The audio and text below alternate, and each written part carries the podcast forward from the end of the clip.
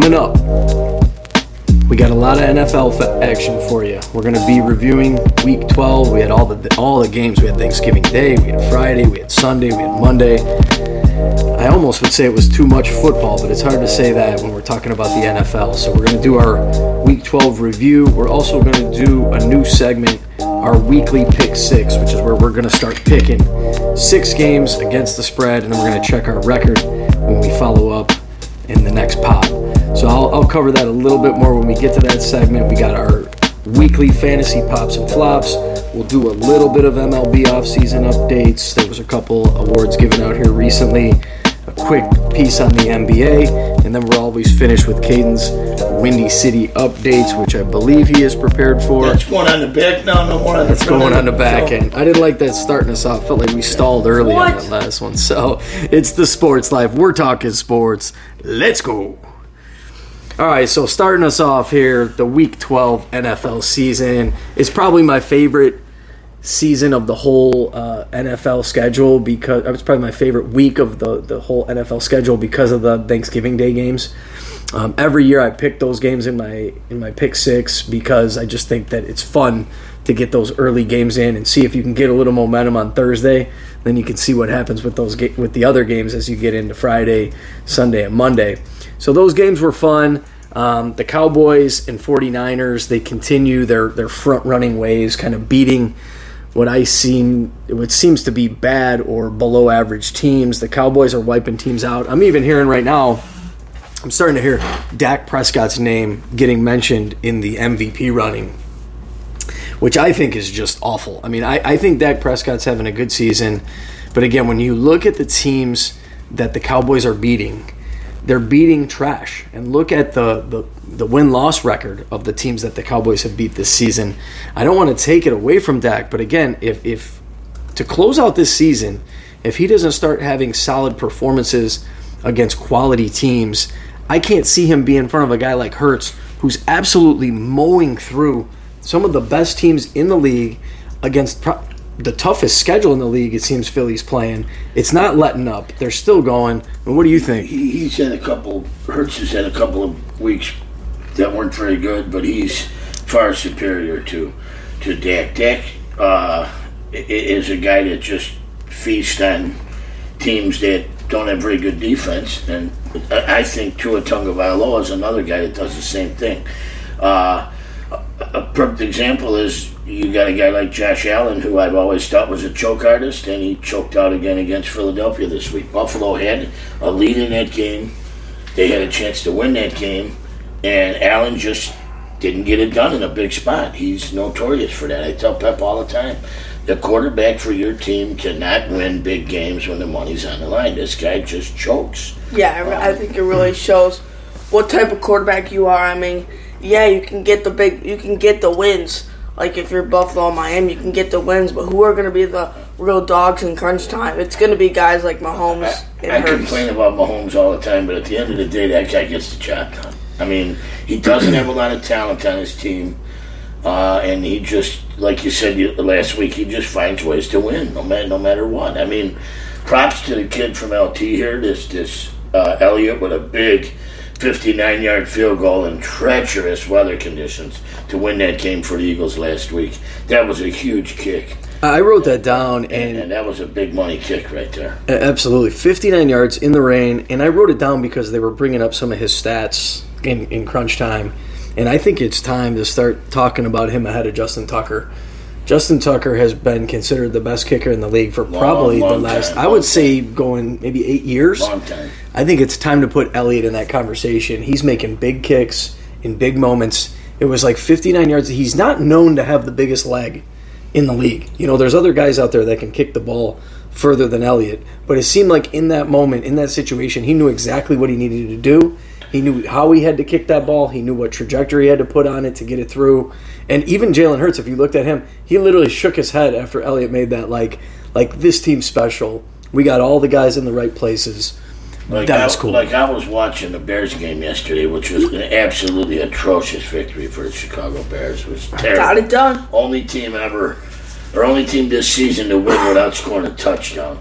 But you know, I watched a couple plays. St. Brown standing over on the sideline waving his hands. Mm-hmm. He's so wide open. He was on the other and cross Fields is field. just fumbling around, stumbling around, running, runs into a linebacker, gets fumbles because he don't know how to hold on to the ball. He got he's the gonna job get, done. He's going to get hurt again. And the reason he got the job done is why I started on this. No doubt Minnesota should go for a 61 yard field goal there at the end of that game to try and get the lead and, and make the Bears come back down and have to do more than just put a field goal on you. The kicker's already made a 61 yarder in his career. You're indoors in a dome. I think the, the coach should have went for it. And if they miss, he's relied on his defense all day to keep them in the game. And I think that, that Minnesota's coach, by not going for it there and punting the ball away, gave the Bears a, a, an opportunity to win. And DJ Moore came up with that big catch during that game, and the Bears ended up getting a victory. I would have elected to kick the 60 or 61 yard field goal there and taking my chances to put the game uh, uh, uh, on ice or make it more difficult on the Bears. And the coach chose to go the other way on that. I disagree with that call. I mean, the game, the, the Monday night game was just awful. I mean, the league's got to figure out a way to keep teams like that off on Monday night, whether they do a, some kind of flex schedule, something that can change the Monday night games in the second half of the season, you know, based on team performance or something like that. Because that's just, you know, everybody likes to get together for Monday night football. You got one game, one big event every week, um, where the NFL is kind of on that standalone basis and to put that product out there is awful. Um, kudos to the Bears defense. You know, they picked that guy off four times. A couple times it was receivers not catching the football. Um, so when- he had a rough night. But But when you pick a team off four times, you shouldn't win by two points. I agree. You should I- win by that's what I was gonna say. That's what I was gonna say. When you you- win the game by 15 points. when and they were actually the plus ball. four in the turnover thing until Fields fumbled the twice Twice, two on fumbles. two consecutive drives. And you know what? He hits guys when they're wide open. He's a college quarterback. You know what I mean? Even that throw to Moore, Moore didn't have a guy within ten yards of him on either side. It was a clutch throw. It was not a clutch look- throw. He, He- doesn't look off of his read. He doesn't know how to go through his progressions. He just doesn't know how to do it. The Bear, the Bears are going to wallow around in mediocrity forever if they keep this guy's quarterback. In my personal opinion, I don't think this talent. guy's that good. I, I feel like people are giving Fields a lot of hate. I'm not really sure why. This guy, he's still. I mean, he's still in. How many more years does this guy need to try and prove that he's garbage? Next he's been year. in league three, four He has- years already. He has no. He has no. He's wide no what? receivers. He's got a he's got a good court. He's got, He's got- all-pro wide receiver. He's got he's got DJ DJ Moore. DJ Moore's a top five wide receiver in the league No, this year. not. Yes, he is. He's he's fifth in receiving yards this year. DJ Moore is. Yeah, who's throwing the ball? He's got he's got Mooney, who is having a down year, but he's a he's a pretty good when wide they had receiver. Marvin Harrison, that's going to be. He's got got, Cole an offensive line that gives him way ample amount of time to throw the football, and he fumbles around and runs around in the backfield. He's got Cole Kmet. He's got a two two pretty good backs with Herbert and Foreman. The offensive system is there. Each- the problem is Fields. no, each and player. and, and Eberflus too. He Oh, don't God, yeah, out any either. I mean, Yeah, each- the coach doesn't. But there's got to be either. something to not trusting him to be able to go through the reads, to be able to say, "Hey, Justin, just put this out in the flat, throw that screen pass to DJ Moore five times a game, whatever it is." They don't trust him to be able to look downfield, progress one, two, three, go. They just don't trust him to do it, and it's what you're seeing. So I don't I think know. it's bad coaching. It, it may be, but I honestly think that they're just working with what they I got. don't, I don't think, he's Fields that is good. capable. I don't either. That's what I really think. don't. I don't think he's that good. You can see it. He hits guys, like I said, only when they're wide, wide open. He's not making NFL, you know, quarterback throws. He's not. He's making those college throws, hitting guys that are wide open. Or there's a blown coverage, hitting guys when it's his first read, things like that. But overall, he's not a guy that's going to be able to consistently, you know, have those 250 yard games with two or three touchdowns, 65 to 70 percent completion. He's just got enough he's had enough time to show that that's not who he is. And could he be like a Lamar Jackson type? Obviously, everybody knows he can run, but you need more than that. You know, you just do. Lamar, when he was in college, was not that accurate of a passer and that great of a thrower, but he's he's he's come a long way in the pros, and it didn't take him as long as it, it is Justin Fields to get acclimated. I mean, I just think if you've had three full seasons in the NFL, you should know what's going on by now. I mean, you, you should you should be able to look and say, okay, this guy's not open, this guy's not open, this guy's not open, this guy's open, and hit this guy in way less than three or three and a half seconds time frame that he's being given by his offensive line to be able to throw the football. I don't want to keep bashing the guy. I'd like to see the guy perform. I just don't feel like the guy's really that good. I, don't see it either. What, speaking of not being very good, what about the Saints? I mean, the Saints had a game this week. Yeah, that was a terrible game. Taylor made game for them to kind of take control of that division that nobody seems to want to win in the NFC South, and the Falcons just flat out beat them. And it was I watched a bunch of that game, and I'll tell you why when I jump to the pick six talk. But I was watching a lot of that game, and I'm sitting there going, "Carr, what is Carr is always yelling at other guys, and he's the one that made the bonehead play of the game. He threw a pick six, and it was just an awful pass. And they have some great offensive tools with Olave and Kamara, and their defense is pretty good it's the quarterback there too. The Why guy's not getting the job done. Why do you think the uh, Las Vegas got rid of that guy? I'll tell they you knew what- what they were doing. Tell you what I do right now. I'd put Taysom Hill in. When Taysom Hill is in the game, the defense doesn't know what to do. The other team's defense, they're confused. They don't know if he's going to run or pass it. The guy breaks tackles. He plows guys over. I'd go More wildcat. aggressive. I'd go wildcat for fifty percent of my plays if I'm if I'm the Saints at this point. You can't continue to run the offense that they're running, putting up fifteen points against Atlanta.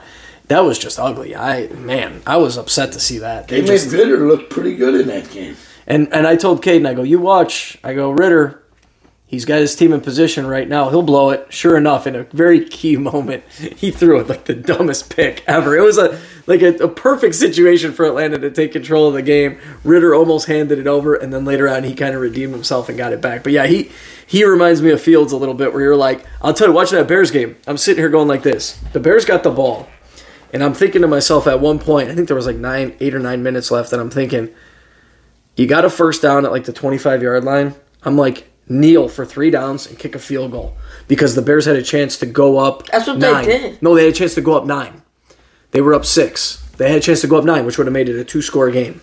It was, what was it? Nine to three. It was nine to three.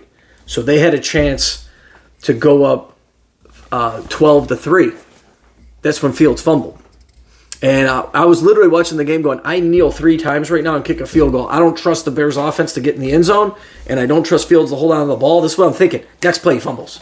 I'm like, it just watching the game. I'm like, you do whatever you need to do to get the get up nine points in that spot. second, the second fumble, I mean, you're out there running around and a guy just blasted you. See, You, doing you need to fighting- go down. Why are you trying to blast into it? He's trying to make a big play too The much. first one, he's fighting for extra yardage that he doesn't need when they're in field goal range and they could go up two scores. I mean, just bad play. Well, I think Really that's what uh, a young. That's why I think he needs to progress. I think, yeah, I feel like he's. I think he should get a little more credit about his ability. But I really still think the uh, heads up plays he needs to get better at. But I still think if he gets guys around him, he gets everything uh, spread out and together. I think. I think he can come together. Here- Here's why I don't. think I believe in the guy. Here's why I don't think Fields will be any good. You look at a guy like C.J. Stroud. First year out of college, never played in a professional football game, and the guy figures out how to be a quarterback in the pros. He can progress off of his reads. He can hit guys. He virtually has no running game in Houston. Running backs Singletary. stink.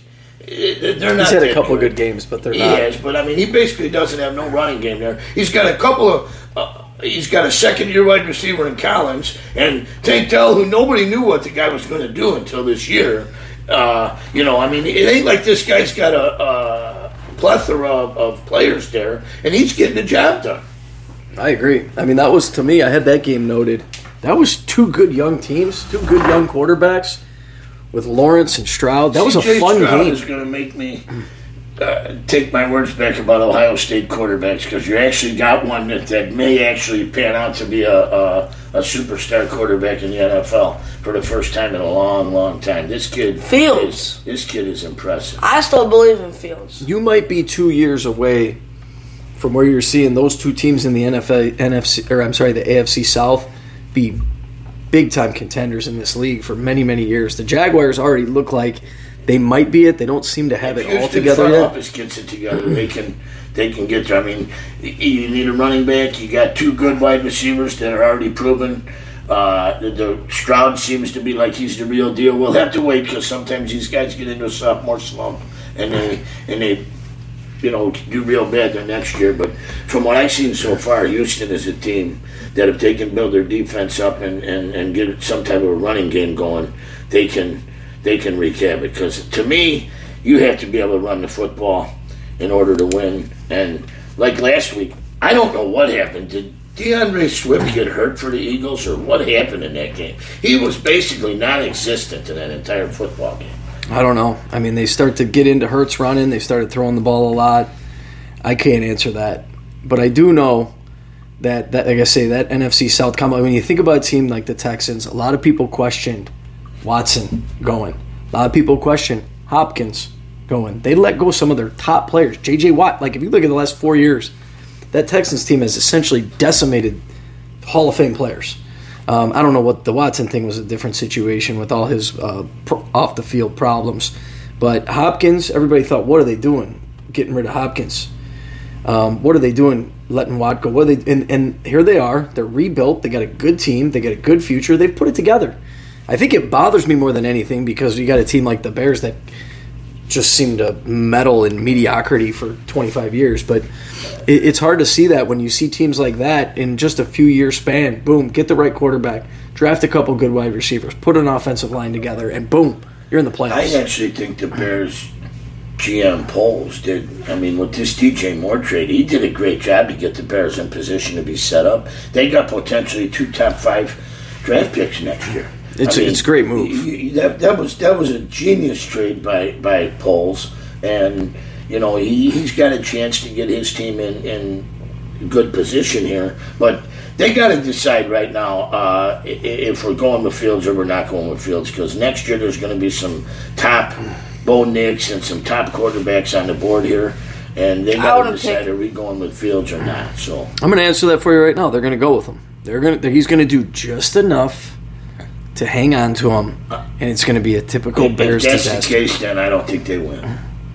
I don't think they ever become a winning franchise on a consistent basis because I have absolutely Not for the no next 10 years. They're not I going to. I have absolutely no confidence in Justin Fields at all. I do. Talk to me about the Broncos. Are the Broncos for real? What's the deal, man? They're beating good teams. The Broncos are finally starting to listen to their head coach. This man knows what he's doing. Sean Payton is the real deal, and the Broncos are a team I would look out for. Well, I think they're just playing. They're playing standard football right now. They're not doing anything special. They're finding a way to win games. Every, everybody's doing their job, and they remind me of a team like the Bears. If you remember, the Broncos. Why did they remind you of the Bears? because the Bron- Broncos are winning. No, The Bears 'cause are not. Because the Broncos, the you remember, the Broncos are beating t- good teams. Justin Mm-hmm. Fields had the best game of the year against them. Against the Broncos, he threw for four touchdowns. Did they win?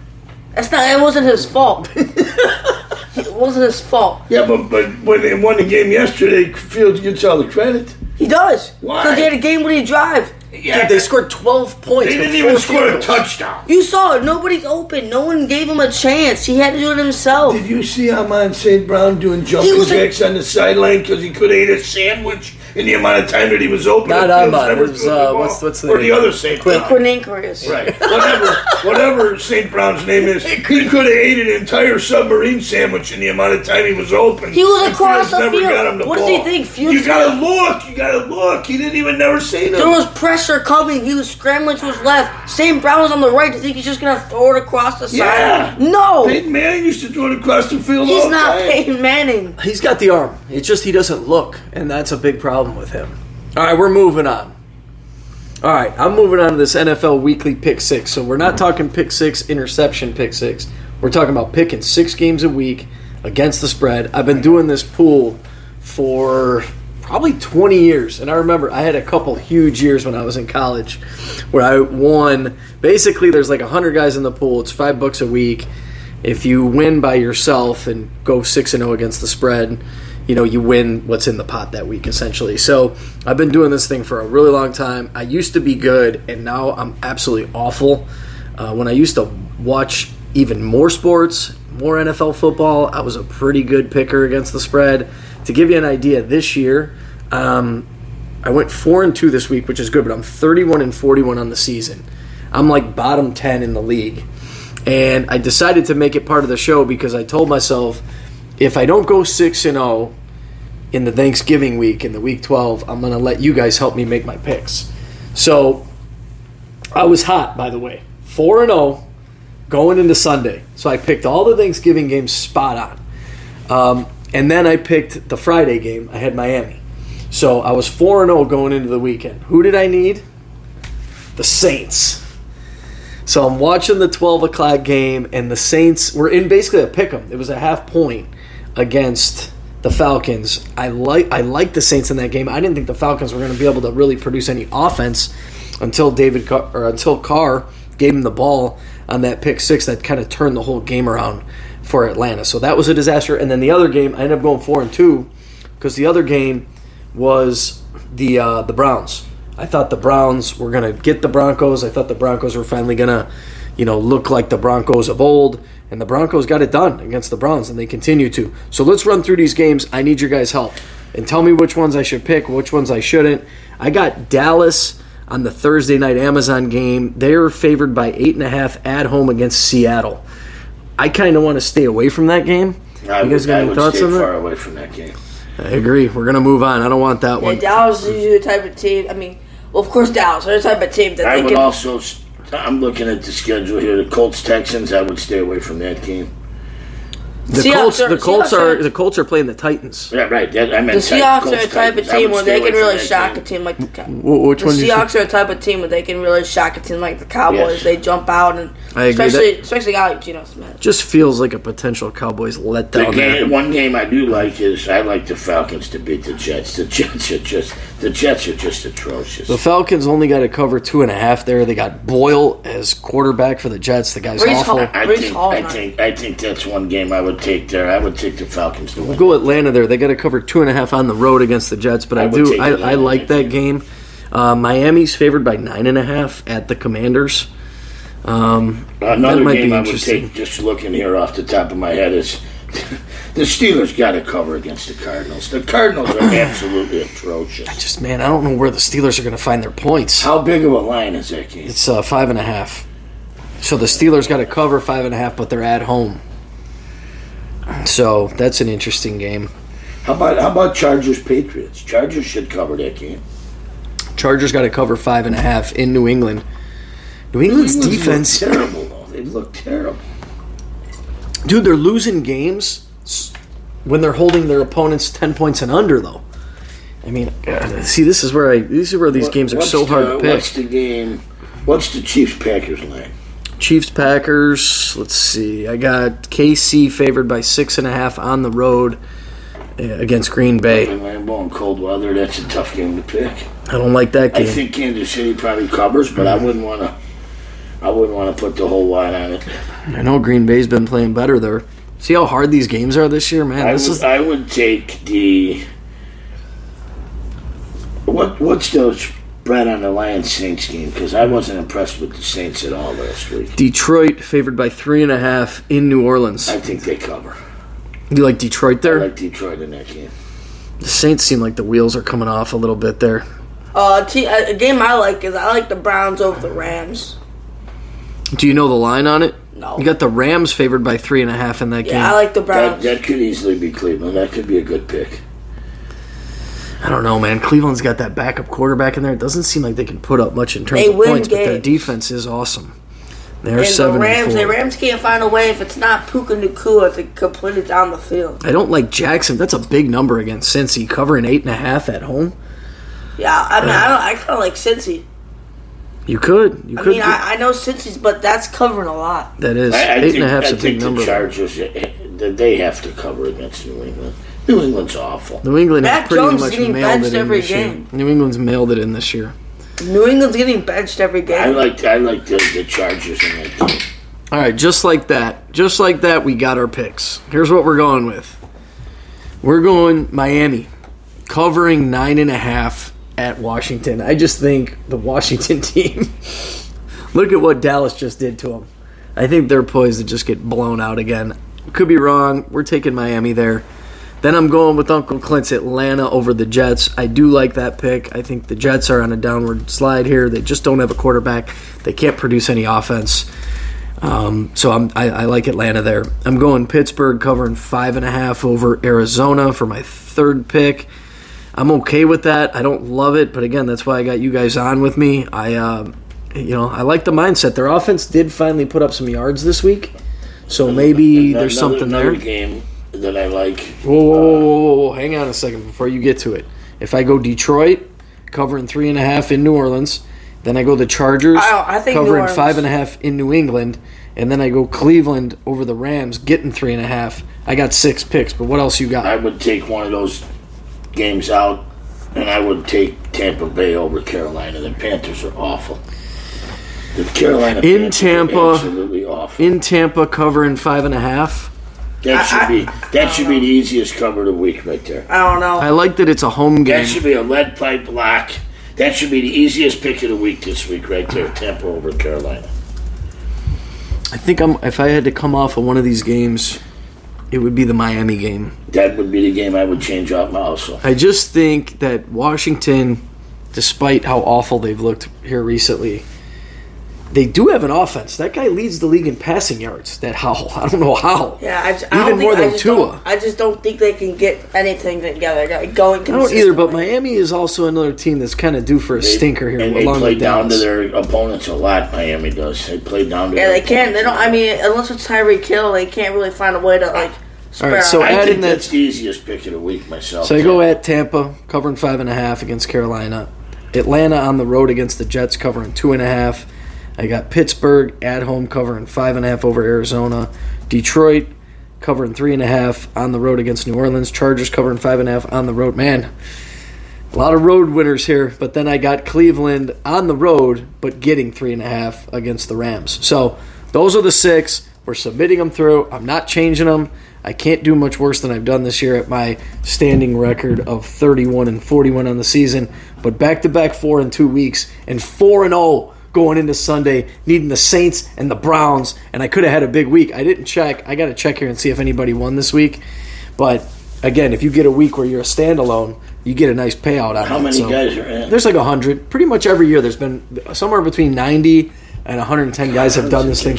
It's been for 20 years. And, and well, it used to get managed on a spreadsheet. Now um, it's managed electronically, obviously online. And um, But it's it's a fun pool. I like it used to be a pick five, and I was much better at it when it was a pick five. Since it's went to a pick six, I've gone five and one probably, uh, you know, fifty times in the last. in the last time you won? ten years. It's been forever. It's been forever. Last time I won, I won like eighty bucks because like five, six other guys won that week. I was all pumped, and then I looked and I'm like, oh, six. So it's been a while, but one season, I won the most overall wins for the season, and then I went five and zero three times. One time I went fourteen and one over three weeks. That's the best I ever done. And doing the pick five. Now it's a pick six since it's been a pick six, I haven't had good runs. I'm telling you, if you watch a lot of football, you can pick pretty good. But you got to be watching a lot. You got to have the Sunday ticket. You got to constantly be I've piping into the the games. pool. I- I didn't get in it this year, but I've been in every other year. You got to pick one team a week, and no spread, just win straight up, and you cannot pick the same team twice. Weren't you in that? That's pretty cool. No, I wasn't in it. Yeah, I you did were. a Survivor with You the did. guys from town. We Yeah. get we do twenty five bucks. It's twenty five Uncle bucks. Clint's thing is a little bit It's different. twenty five bucks for the year, and there's like four hundred people in it. That's when it makes it I cool. mean, it's a big. When you payout. can get something I got down to the final seven three years ago. Everybody lost. Instead of splitting it up seven ways, he put us all back in for a live run, and then five guys went down and two guys split the pot. oh man, So I got the final. seven that much on the on the board, it would have been nice to split seven. final ways. seven would have been. I thought he might hmm. split it up seven when everybody lost, and then he just reset it and, and let it. Because that would have been like eight. Everybody would have got over a grand. Yeah, I think mm-hmm. everybody would have got like twelve hundred something. Right, exactly. which- and I usually bought I usually bought three teams, so it cost me seventy five to play. Gotcha. And then as you lose a, a team, you, you just can't go on no more. You know. I got you. So All right, pops get in that flops. You ready for pops flops? I wrote a couple down. I don't know. Last week I did okay. I had I had Kamara. He I think he put up like 17. He he, he didn't get in the end zone. I had Henry. Yeah, Henry did didn't all have the right. yards, Henry but he got in the end zone twice. So right. he had a pretty yards good. and two touchdowns. That's a Yeah, he had a week. good week. I don't remember who I My had flop flop. was terrible. My flop was Dak Prescott. He Oh God! Did you have. Prescott? Yeah, so I don't even went- remember who he my went off the was. sheet. I'd have to look back and see if I could find my. Uh, oh, you know who I had? I had Josh Jacobs. I don't know what he did. Caiden, you know what Jacobs did last week? Uh, let me check. I'm gonna have to look that one up. I don't recall what Jacobs I did. I got my my pops. I got a couple pops this week. Go ahead, give them to us while I I'm look going this up. with I'm going with Jonathan Taylor. He's Oh, he's out. He's out. That's why I got Zach Moss He's down. out. He's out When did he get hurt? as of today. That's my. You actually took my here. Take my pop, Zach Moss. Well, I got another one. I got Bijan Robinson's going to pop again two weeks in a row. he looks good, man. That guy Uh, looks good. I didn't know Taylor got hurt. He had a great week last week. When did he get hurt? After the game? this Thumb is surgery. Oh God, I got to take him. He's gonna return in two to three weeks. I got to take him out of my lineup. I didn't know he was even out. Did I pull a Nate Woods? Where the heck is this game at? When was that? Oh, oh, they played KC. And then my fantasy flop, I got two of them. They're both quarterbacks. I'm going with Matthew Stafford and Tua Tagovailoa this week as my fantasy flops. Was it? You're going with two of them, huh? Tua and Stafford. Stafford, he never has really big games.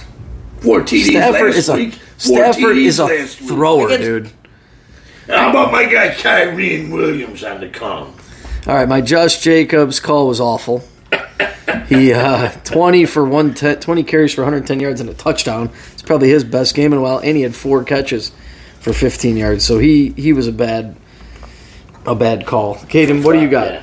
So for my pop, I'm going with um, uh, my first guy. I'm going with is Raheem Mostert. Now I know that it can't uh, is kind of drifting back into that, but I think Mostert he finds ways to get into end zones and creates big plays. So I like Mostert. Another guy is I like George Kittle. Uh, Kittle he's really been down, but it just kind of seems like against the bigger in the bigger games against the better teams, I, I really like Kittle finding ways to get open. I know he's been struggling lately, but I like Kittle. and then for my flop, I'm going with um, I'm going with I am going with Nico Brown. Either though I am going with uh, Nico Brown. Actually, wait, he might. Wait, no. So um, I'm Who going the with heck is Nico Brown? You can't you can't have people flop that you've never heard of. no.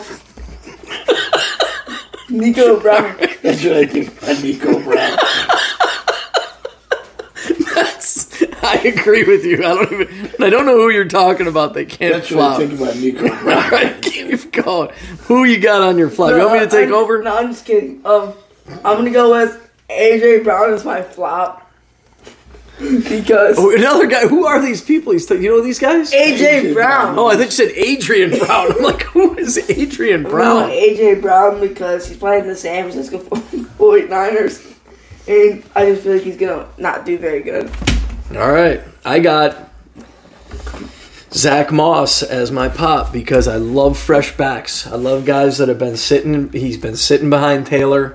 He had some pretty good games um, before Taylor went out, and now or before Taylor got back. Now Taylor's going to be out again. Moss should have some fresh legs. I think he'll put up some good numbers for somebody Never looking for. healthy, man. He I know, yeah. So that's it, and then I'm going back to Mixon for the flop. I mean, I, I, I held on to Mixon this last week, thinking, you know, Caiden usually has Mixon on his team, and I thought, hey, we'll see what happens. Maybe he'll get a lot of dump offs and things like that with the new quarterback. They just can't figure out a way to get him the ball, get him involved in the passing game. They give up on the run game too early. He just didn't get the touches. They fell behind. Cincinnati just don't seem to be able to get it done. I really think Mixon's a good player. I think a lot of times because they love the pass so much, he's a little bit underutilized on Cincinnati. When you go to the backup quarterback, he's really underutilized. So if he don't get in the end zone, he's going to flop for sure. Those are my pops and flops. Anybody else got anything to add? I'm playing for first this week in this league. I'm playing the guy that's got one more win than me. So I'm, I'm hoping to take him down. You Better get to strategize. I'm going with Prescott, Keenan Allen, Mike Evans, Puka Nacua, Derrick Henry, Bijan Robinson, Ferguson. Uh, right now, I, I currently have Mixon in. but I may change him out for one of my wide receivers. And then I had to get a kicker because Bass is my kicker from Buffalo and they're on a bye. So I picked up Jake Elliott and then I got Cleveland's defense against Jalen Hurts, Ja'Marr Chase, A.J. Brown, D.K. Metcalf, Jahmyr Gibbs, Pacheco, McBride, Mitchell. He's going to have to take him out. Baltimore's on a bye. DeAndre or D Hopkins, Cleveland's kicker, and the Jets defense. So that's who that's who I'm lined up against this week. I would have liked to have Taylor. He would have certainly helped.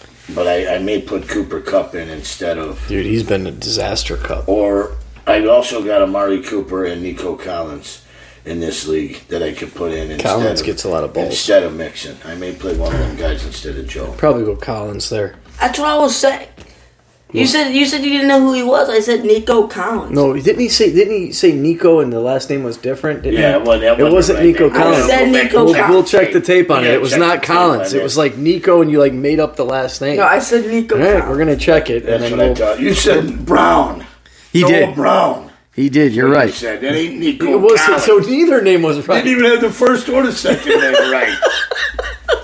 That is correct. I knew it was not. Noah Brown, not Nico Collins. Those don't even sound the same. All right, we're moving on. We're almost ready for Caiden here, but before we get to that, we're going to do a quick little MLB thing. I think, for speaking for me personally, and all the times that we've been on the pod, this is actually our 25th episode. I love talking baseball. I, I I think the NFL is the most fun to watch, but man, baseball is the most fun to talk about. Baseball's just got so many different things going on. The off season here, it's been kind of a quiet week, but I do want to mention a couple things. Number one is uh, congrats to the local guys. Bellinger and Hendriks were both the comeback players of the year. So, congratulations to those guys. It's great to see those awards go to Chicago players. Um, just kind of a random thought here, and one is that Yoshinobu Yamamoto was spotted at a Laker game. I don't know what that means, but he was front row, like kind of behind the basket. They just spotted him sitting there, so I don't know. That that kind of feels like the Giants to me for some reason. It's I know that's not L.A., but I'm kind of feeling like he's hanging out on the West Coast over there. The Giants are going to get one of these, you know, going to get one of these big players. They always do. They dip in there and, and get somebody. Um, but I'm hearing Shohei's going to make a decision early December. I mean, so we're we could be like a week or two weeks out from knowing what Shohei's I doing, and the Cubs are in the top two, I baby. think, I think that I'm wrong with my pick. I think he goes absolutely nowhere except for the LA Dodgers. Uh, that's what I've been saying the whole He- he's- time. he's- well, I thought the Yankees might be able to sneak in and scoop him away from LA, but uh, I, I read an article that said basically it, it's You didn't hear who tickets you didn't hear who the top two his teams tickets were. already punched for the Dodgers. It's the Dodgers and the Chicago Cubs are the only other team in the mix right now. That's it. Is they're the only one that's got a shot outside of the Dodgers. I'll be I'll be happy for the rest of my life if Shohei comes. You to call up his agent and tell him I'm with the New York Yankees. I got 850 million. There may very well be another team back up on. They're list. saying Let me tell 500 million's now. gonna Yeah, I heard the Cubs say that they'll be That's spending cheap. every bit of five hundred million. That's cheap Chicago. for him. That's cheap for him. Joey, I will tell you right now- Joey at 500 is a bargain. Here's what I like about it. We got a chance. If we don't get him, and we were really there, and we were really offering, you know they're going to go spend some money. I There's cannot- guys out there to I go get. cannot see the Chicago Cubs opening up the checkbook for 500 million. I just the, one of the hugest contracts they ever had was Heyward, and it's a twenty five percent of what's I know, I know.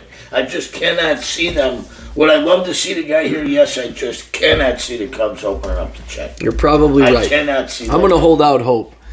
All right, we're moving on. I don't have anything on the Also, NBA. the Cubs, they Um, they, hang- they hang on. know they know what they have. They need and they know what kind of pieces they need. And Shohei's the guy. They know that Shohei can be a game changer. He can take us to the playoffs. I think I think he's gonna come to Chicago. I think he's gonna win the pinstripe, wear the pinstripes, but those blue pinstripes. My my my thing with Shohei is we need to fill other positions more than getting Shohei, and if we get him, we're going to be so thin at the corner infield positions that we're not going to be able to spend any Yeah, money to right, buy right. anybody else because we got it all tied up in him. I mean, you pay It's time to not think like that, man. It's time to think like, let's go spend more. Let's go do it. We're the Cubs. They fill the house every night. They got the money. Iconic franchise, money. iconic ballpark. We got jersey sales. We got industry. We got everything going on around that park. You bring Shohei here, you're even you're going to double that revenue base. The place is going to even get bigger and better, with more fans, and it's going to be awesome. Just spend the money and go get more guys.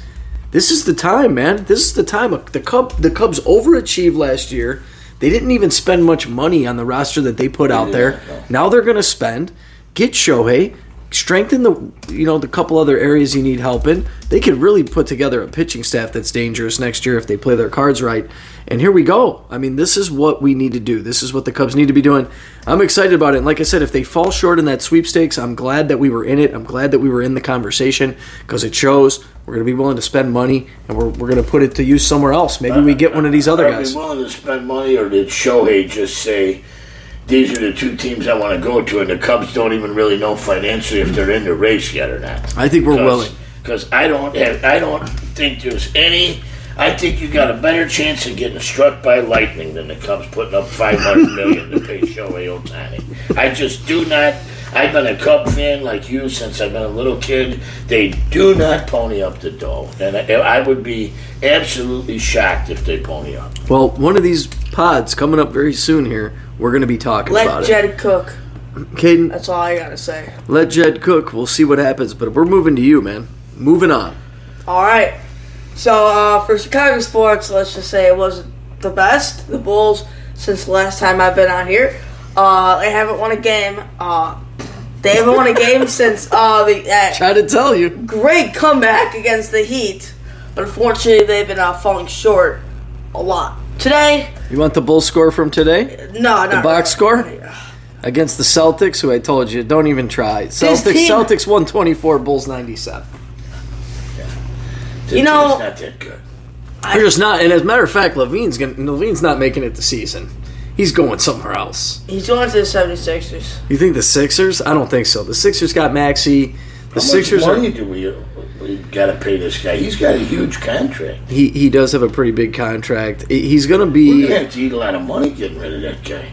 I honestly think the Lakers are going to try to get him because they just they don't get enough offense from Anthony Davis on a consistent basis.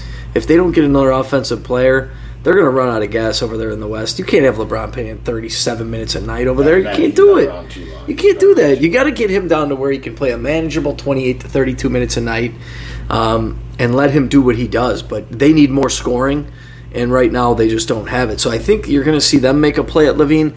He's not going to stick around. What's the Bulls' record, Caiden? You got that? I mean, it's pretty brutal. Um, five and fourteen. Yeah, that's- so they're. I mean, they're basically in the basement of the league right now. There's a couple other teams that are worse, but I mean, they're they're down there. They're in the bottom five in the league, which I've been trying to tell Caiden the whole time. I understand you can latch on a little bit because they. Didn't they um, spend money on like DeRozan and some of these big name guys? Are these guys just not firing, or what's going on? They're not playing together as a team. This team has potential. I know you're thinking I'm kidding, but when you watch them, they have potential. They just, I mean, when you're looking, I mean, it's just not a full team like game. You know, I've never been a huge Is- fan of the, the, the Bulls coach either. Let me ask you this: Is this Bulls basketball when you're giving up 124? Their defense stinks, and they're, Yeah, they but play their lazy offense- basketball.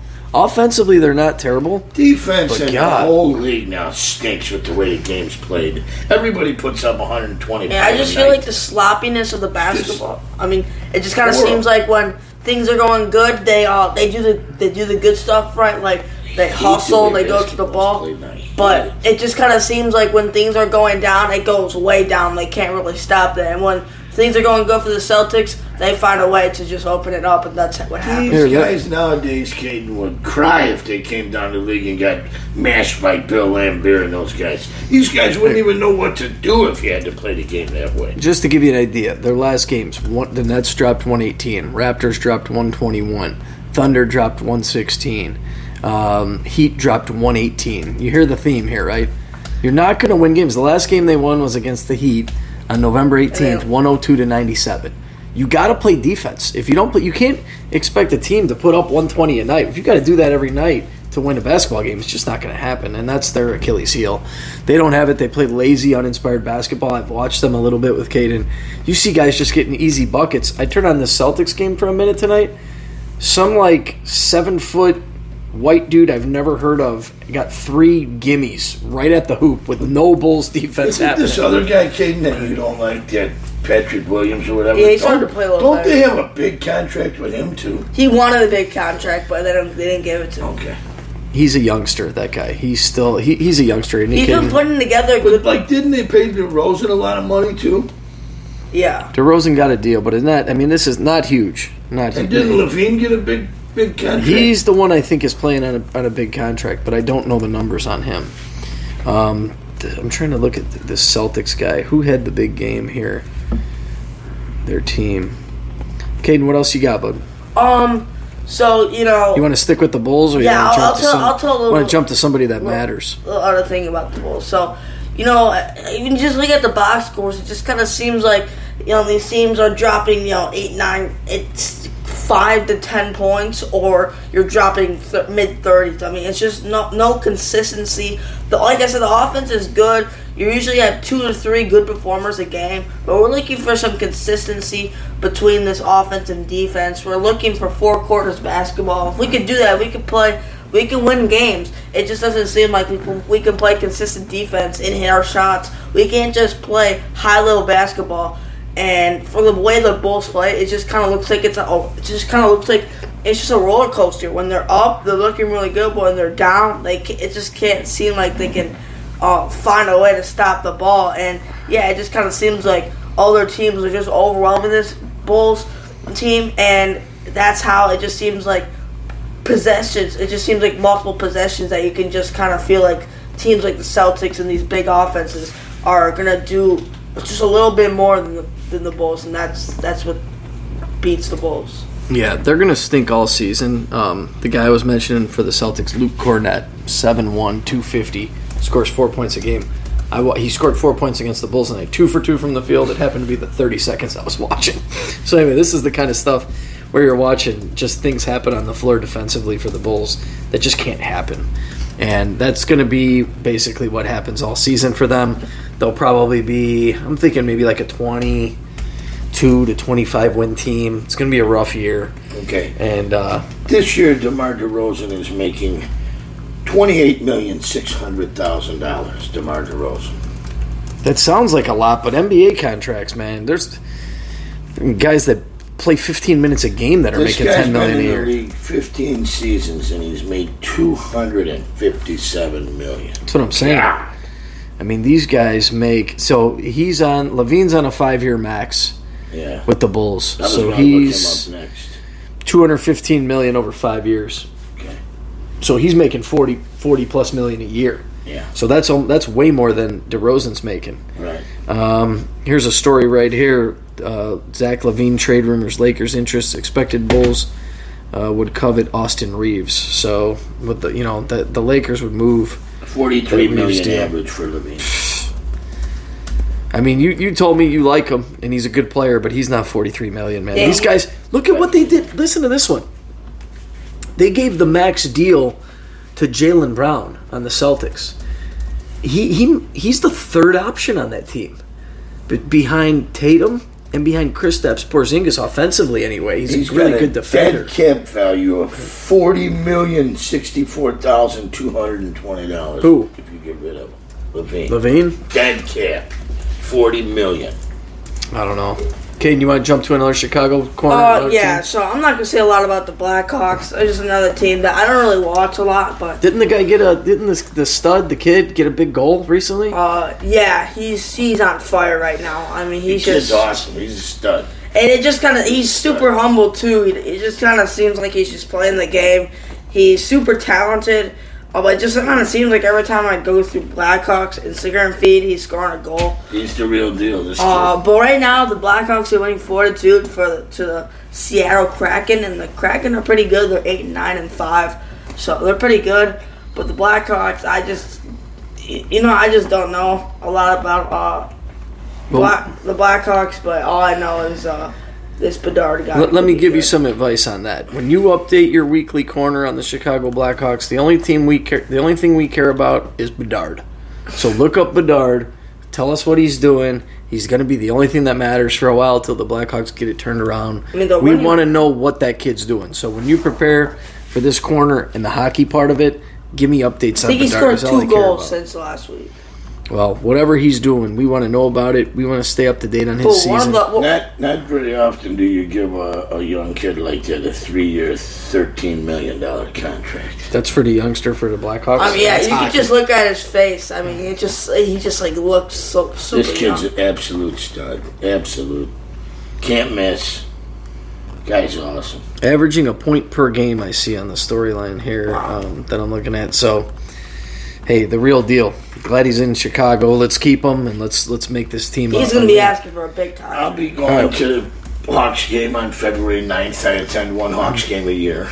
So we're going February 9th against the Rangers. I'll give you a up close. I'm sitting in the fourth row, right behind where the Hawks shoot twice. So I'll be giving you a good look on what's going on with Bedard. Let's hear about it. I can't wait. Caiden, anything else? What else you got? Um, no, I don't think they'll make the playoffs the next couple of years. Maybe they get another good draft pick. Uh, discuss some trades, but you know, I just don't think they have the squad right now. But if they can, you know, they had some. They've had a really couple nice wins. Uh, they had one in overtime with 33 seconds left, so they've had some nice uh, pieces of of like greatness uh, with some players, but they just it just doesn't seem like they can piece it together. What about the White Sox? You got anything to report about the White Sox? I don't your talk about the White Sox on this. he don't even want to bring them up, but it is the White Sox corner, and Liam Hendriks did win the uh, comeback player of the year in the AL. So I don't talk too much about the White Sox either. I'm okay bringing the White Sox into the mix a little more Eh. when we go into the season next year. It's going to be heavy Cubs, but I'm okay talking about them because Only it's. one team I hate more than the White Sox: New York Yankees. Oh man, I don't know Cubs if I, the I, I Yankees. put I To be put the honest. White Sox as my most hated team because it's just it's cross town, man. You just can't. When you're a Cubs fan, a true Cubs fan, you just you, can't why- root for that you side know of town. Why I hate the Yankees. I hate the Yankees because the Yankees are a franchise that does it the right way. They do They everything. ain't afraid to pony up the cake. you do everything I hate that organization because they do what you want the Cubs to do. because the Cubs should be doing that exact same Thing. I agree. and they refuse to do it. If the Cubs sign Shohei, Well, this is- maybe we'll get well, maybe we'll get uh, in this turning towards what the New York Yankees do. I would be happy, but I would absolutely may have to be hospitalized with, with cardiac arrest or something if they pony up the money because I just watching these guys for so many years and dealing with so much frustration. I cannot see them spending. Let me just ask you a question. Now, when you think they were um about to pony up the dough, I don't think this is a this is a big reason why they didn't. You know, back in 20, 2015 in the offseason 2016, they believed in themselves. Like they, the this front office believed in this team, and this is why I think this is a, this is similar for like 2015 and 2016. They bel the front office believes in this team. You saw they they kept Bellinger for this season. This team, this front office believes in this team. You think in 2019, 2020, yeah, they had some 2021, yeah, they had some good years.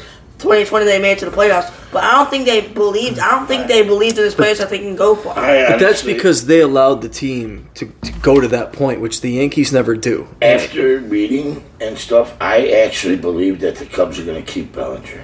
I think they're going to pay him. I don't think so. I He's really gone. do. I think they're going to keep. I hope so. But if I they keep Bellinger, they, they they're probably out of the race for Ohtani because They're not gonna Bellinger's do- going to be 160 probably million for five somewhere in there. I'm guessing 150 to 200 million. It's going to be an interesting offseason. But I've said it before. What you said about the Yankees, we've mentioned in previous podcasts. They, they, they basically, the Cubs had this big overachieving year, almost got into the playoffs. The Yankees almost had the same exact record. And if you ask the Yankee fan, that was the biggest disaster ever. Right. So- so you, you could be like this, kid. Okay, Show Shohei, you're getting 500 million from the Cubs and the Dodgers, and you get Yankees over there. Yeah, I know you don't really want to come here, Shohei, but we're upping our offer to 750 million. what do you think? And then he'll be wearing the pinstripes. Uh, They, they are. That is one organization that has never been afraid to spend money. No. Even if they lose and, and overpay for a guy, they ain't afraid to go out there and give it a shot and pay to win. And that's why I hate the New York Yankees because I wish the Cubs, who have the ability to have that mentality, would actually take that mentality and spend the money. You know, there's a reason why the Dodgers and the Yankees win every year and are up there every year because they ain't afraid to open up the checkbook. That's right. I agree. Well, next week we're try to plan it.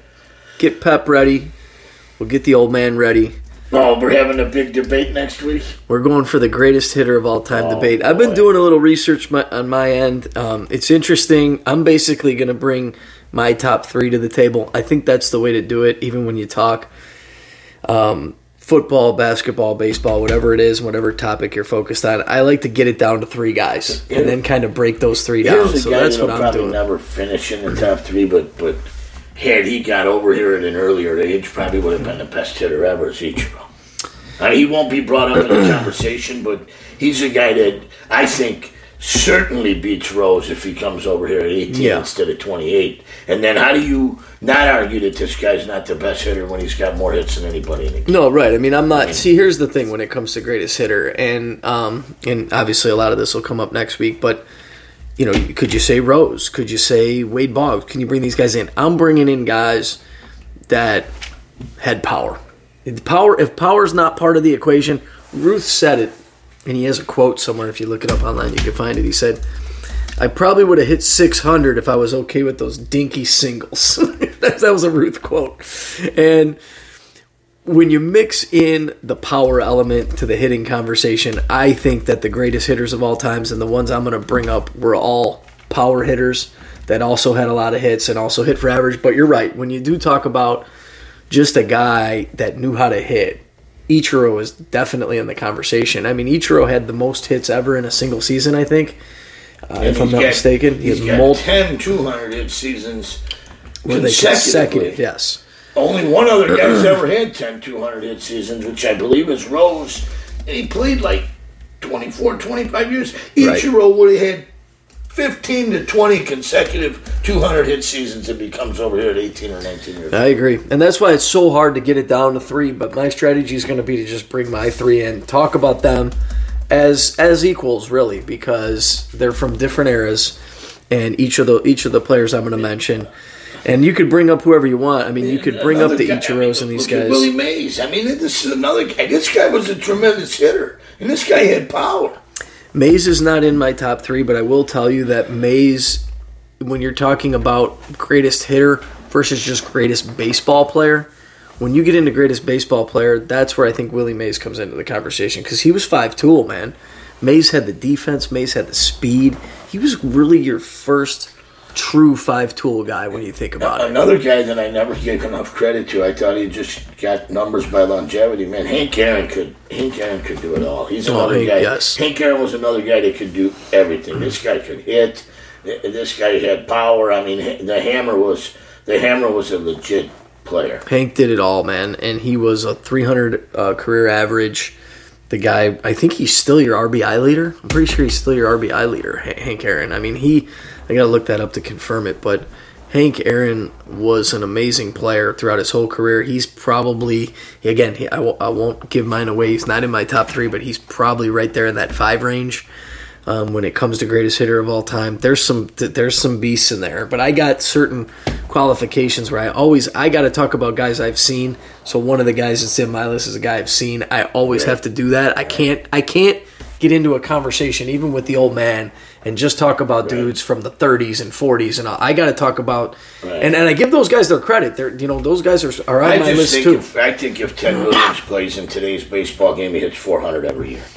Every single season, dude, today's the game? pitching, No, the pitching is so terribly watered down. There's so many more teams. This is why we're in the- debate, half of the because I guys disagree. In the MLB, half of the guys that are in the MLB wouldn't even be putting their shoes on and lacing up back when those guys were playing because they were going against the pristine elite competition that was out there. You didn't have any garbage ball. You didn't have 32 teams and make it all about money. You had the elite, just like Bill Russell told Michael Jordan in that conversation. You wouldn't have won all those championships back in my era because John or uh, uh, Steve Kerr and, and all those John Paxson and all those guys would have been up in the stands watching the game. They weren't good enough to play during my era. The game's more specialized today. The pitching is better than it's ever been. It's specialized to the point that starters can't even go six innings because you got to get to your specialist pitchers. It does. When you're horrible. when you're playing against 12 teams and you see the same pitchers over and over and over, you could see this is why guys That's can't because these other guys weren't good enough to make why it. pitchers can't perform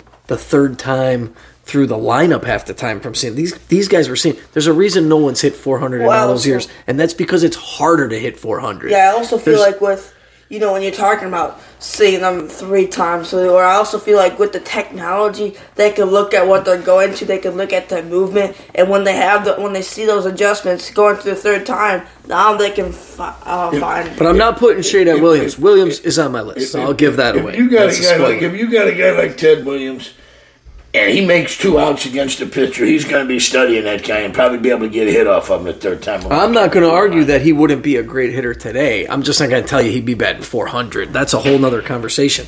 You've seen a lot of great hitters come through that never sniffed 350 plus. So And he's the only guy ever to hit 400, not once but twice. Well, he's not the only guy to hit 400 twice. He's the only guy to do it. There's guys that hit 400. Ty Cobb hit 400 a bunch of times. There's guys back. We've depending on He's how far one of the back only you guys that hit power hit 400. Oh, for sure. Yeah. Probably No, the only absolutely. power hitter guy to hit 400. Absolutely, twice. Williams has, and Williams missed two years in his absolute prime, To go which to for him, which for him puts puts him on my list because that's so unique to think.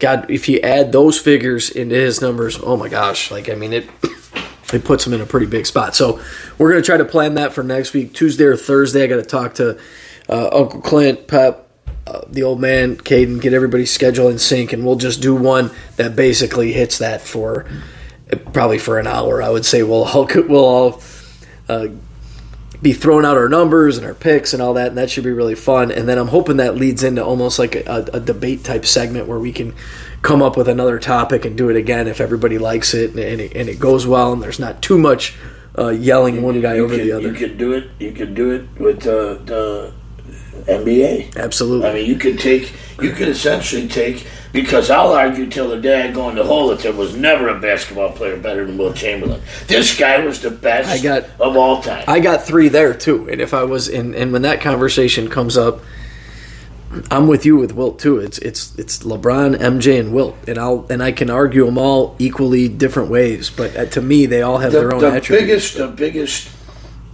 Achilles that everybody said was was Wilt didn't play against any big players or anything like that. But there's nobody going to convince me, even back in the eight, like the 80s and 90s, predominantly when we watched basketball. yeah, Okay, maybe Ewing and Olajuwon and one other guy shuts Wilt down.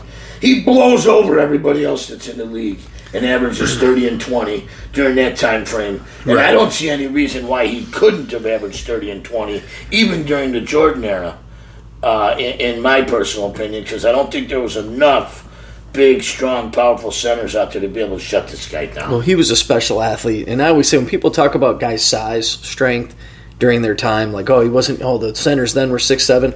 Are you trying to tell me that there weren't tall people in the world? Right. There were. The best guys got to figure out how to play the sport. They got to get into it. They got to do it. the Wilt guy was scored 100 against us, I think, 6'10", Darrall Imhoff. I Wilt mean, was a physical specimen that you only see once every 50 to 100 years. And he was a high jumper. He was a track athlete. The guy did all these things. And he was just a unique athlete that could have got it done in any era, period, plain and simple. There was no nobody that was going to. When you get into guys like the Wilts and the Babe Ruths, where they, they you almost like for Wilt, you had to change the rules because of Wilt.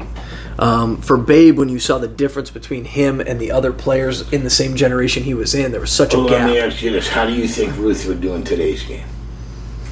Where do you think Ruth would stack up in today's Here's game? the thing. Here's the thing about Ruth. It's hard to say with these old-fashioned swings that they had and things like that. But what I'll say is, the gap between Ruth and the guys that he played against was so wide, and that's where I don't know that you could ever measure how great he would have been today. Because, dude, he was hitting 50 home runs when teams were hitting 15. Teams, not other individual players. I mean, so there was a big And gap. then there. another thing too, like these little bang box ballparks they got out there. When Ted Williams played, you had to hit the ball 400 feet for it to be a home run. You had now some- you can hit 300, 305, and Yeah, you get the ball out of the ball. Ruth- right Ruth even pop. Ruth even more so. I mean, Ruth played in the polo grounds. Those guys played in areas where the fields I were mean, these guys would have had a thousand home runs with these ballparks today, the way they are. It wouldn't even be. It wouldn't even be close. And then you know, I always think about, and we'll bring it up next week. But when you throw in, it's hard for me for the guys that didn't play against black players. I mean, Ruth didn't play against black players, and black players are some of the best players in the world. Josh Gibson, I mean, Josh Gibson could be easily on the list. Oh yeah, he could be And, definitely be on the you know what I'm no saying? question. And so that's that's a hard part for me when you when you weren't allowed essentially to play against the best best athletes in the world. So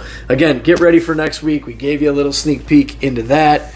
We Okay, uh, now you ready for next week? Yes, I am. You need to be a lot more prepared. So do I have to do hit- hitters like? Because I don't really know a lot of good hitters. well, you got time to figure it out. You got time to research it. That's what I did. I don't know that. I mean, other than Bonds, I I don't know that anybody from my era is even is even in the discussion.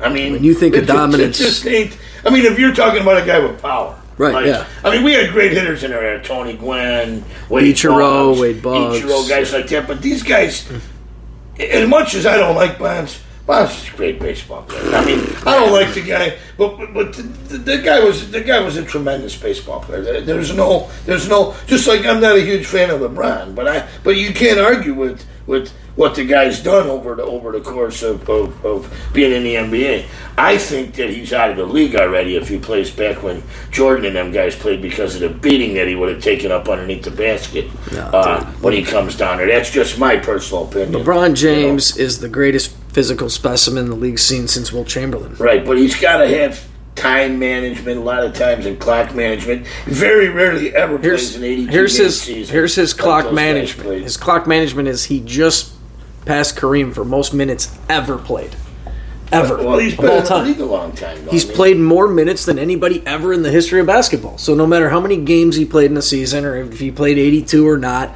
no one has ever played more minutes on a professional basketball court than LeBron James, and he's built for it. He's the one argument I never accept against LeBron James is just the physicality. He's a physical beast. He to me, flops that's the around more than anybody in the league. You got to understand flops something. around more than he doesn't. He doesn't. He's a flopper. He does. He he he flops a lot of times because he has to flop because he doesn't get the favoritism that Jordan ever got. He doesn't. The way LeBron goes to the hoop, he's in my opinion the greatest driver of the basketball of all time. He doesn't get the calls that Jordan used to get. When Jordan would drive to the hoop, Jordan whistle. got- he was fouled every time. if time. he drove, was. if Michael Jordan drove to the basket, whistle. Yeah, no I don't care what You're happened. Right, you're right. And- Sometimes the whistle even came after the play was already over and, it was down the floor. And LeBron is so big and strong, he doesn't get that call. And there's other athletes that did not get that call. Another one is Shaquille O'Neal. Shaquille O'Neal is so big and strong that he didn't get a lot of calls they down low. called offensive fouls on Shaq, he would have never lasted more than 15 minutes in any game. I'm telling he you, just dude. lowered his arm down and just plowed people But you got to the way. remember, guys could not keep him out of the lane. They couldn't keep him out of the lane. They had to lay on him to keep him out, and he could just back anybody right down. They were fouling him too, so he was a tough guy to officiate. The best thing to do was foul him because he couldn't make free throws. That's true. He I could mean, not make. That was you could do that, that was the only thing that He Shaq didn't have a couldn't real do. good jump shot. Yeah, but he didn't need, need it. He did not need a jump shot. You No. put it at, at one point in his career, in his prime, he had nice little baby hooks. He had nice little footwork around the hoop. oh, he but could do what he Shaq, needed to do. was great. Shaq was dominant. Shaq was dominant. All right, we got down a rabbit hole a little bit here, but thank you so much for joining us tonight. Remember to like us and follow us on Spotify and Apple. We'll be back next week. It's the one we've been talking about a lot, so please join us. We're looking forward to it. It's going to be fun. You guys have a great night. When are you going to get? Uh,